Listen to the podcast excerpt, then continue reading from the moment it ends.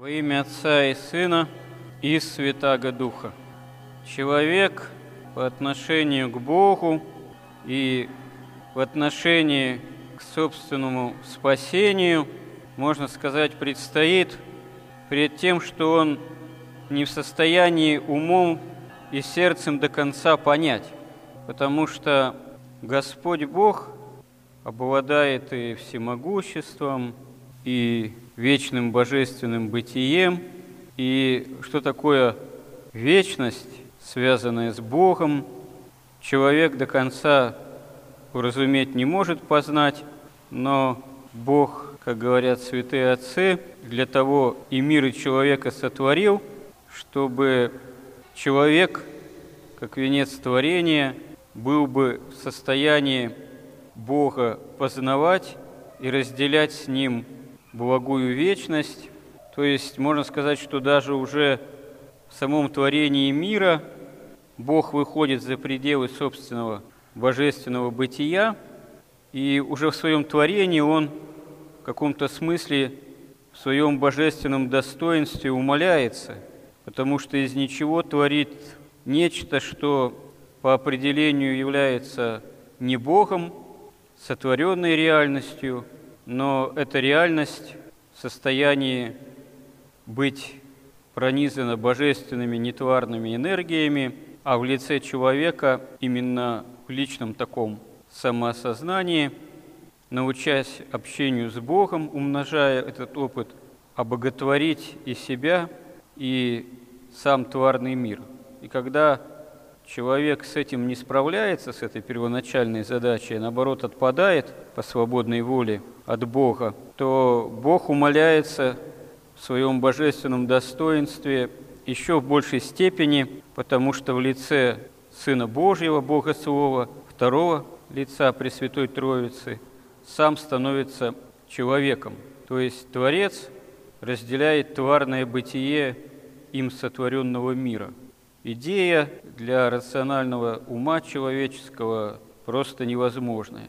Для иудеев оказывается соблазном, потому что они ожидают скорее только земного царя, мессию, а для греков, эллинов, эллинистического мира, римлян, в плане таком философском, оказывается безумием, потому что как Бог может воплотиться? Это требует только веры, и тогда уже осознание, как это возможно с точки зрения философской, богословской уже, а без веры, конечно, без прямого опыта общения с Богом во Христе, это невозможно понять. Но и, в принципе, человек, мы, имея веру, обращаясь ко Христу, ища спасения, мы, конечно, всего знать тоже не можем, потому что не обладаем сами полнотой божественной премудрости, потому что являемся людьми, да еще и наследниками Адама и Евы, пораженными грехом, отпадшими от Бога. И тем более мы не в состоянии многого и понять в отношении того, как Господь о нас промышляет, как наше спасение может быть осуществляться. И это надо человеку верующему тоже хорошо понимать и не ужасаться из-за этого, не унывать, не печалиться, потому что это действительно не наши меры, не наш удел судить за Бога, как, что, как мы спасаемся, как другой человек, ближний, спасается. Осуждать, судить вообще очень опасно. Вот мы живем в определенное время, достаточно тревожное, если новости, так сказать, послушать. Вот, что там происходит в мире, политические разные события, которые вдруг начинают касаться и жизни церковной в том числе. Вот. И иногда поражаешься, особенно в наше время, с развитием интернета, там, так называемых социальных сетей, когда, как говорится, в былые времена человек осмеливался возвышать свой голос где-нибудь на кухне с каким-то своим суждением.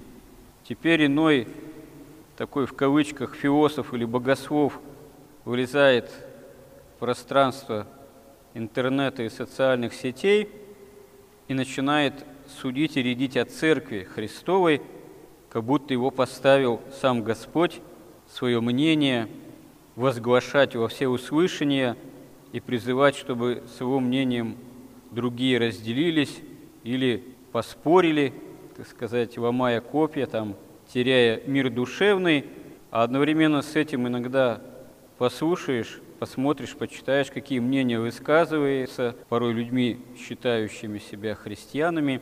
Ну и можно сказать, что просто диву даешься, как легко человек берется судить, порой даже еще и примиряясь, можно сказать, к действиям Бога, к действиям Духа Святого. Судит, где что благодатно, а где что неблагодатно, как будто имеет какой-то прибор. При этом не задумывается о том, как бы тут вообще не было бы опасности похулить Духа Святого на самом деле. Потому что кто ты действительно человек, если начинаешь судить за Бога, что есть хорошо, а что есть плохо. Как говорит апостол, горшок ли скажет горшечнику, почему ты меня таким сделал? Или откроем книгу Иова, и там о промысле Божием сказано с такой удивительной, потрясающей силой, на примере таких удивительных образов. И говорит, что Господь, Он и выше небес в своей премудрости, и глубже преисподней, потому что Он все объемлет, и только Он действительно все знает. Конечно, если там иной человек поставлен у руля, можно сказать, управления там целой церковью, если это патриарх, если это архиерей, если это священник, хотя обычный священник все-таки в меньшей степени, потому что он больше должен иметь попечение о людях к нему приходящих, да и то, кстати говоря, оставим в сторону тему о архиереях и патриархах, просто, конечно, их ответственность, она несравненно с нашей, но даже и обычный священник, когда к нему обращаются люди с вопросами, по идее, должен быть крайне осторожен в том, чтобы судить об обстоятельствах жизни того или иного человека, как и что надо. А если иной священник начинает судить, рядить и управлять всеми подряд, не задумываясь, кому что куда, кому в монастырь, кому жениться замуж там или еще что, то иногда, и в общем-то не даже не иногда, а довольно часто это приводит к печальным последствиям со временем. То есть священник должен быть крайне осторожен. Бывают вещи, конечно, очевидные, когда воля Божия, она очевидна применительно конкретной ситуации. А если ситуация не очевидная, то тому же священнику правильнее будет сказать: давайте будем вместе молиться, чтобы Господь указал, как лучше поступить. И вместе, молясь, постараемся посмотреть, как сами обстоятельства будут складываться, чтобы с большей очевидностью постараться понять, и какова воля Божия, чем сразу говорить: ты делай так или не делай этак. Священник, он в этом смысле должен не своей волей руководиться, тоже человеческой, а стараться дать действовать Богу.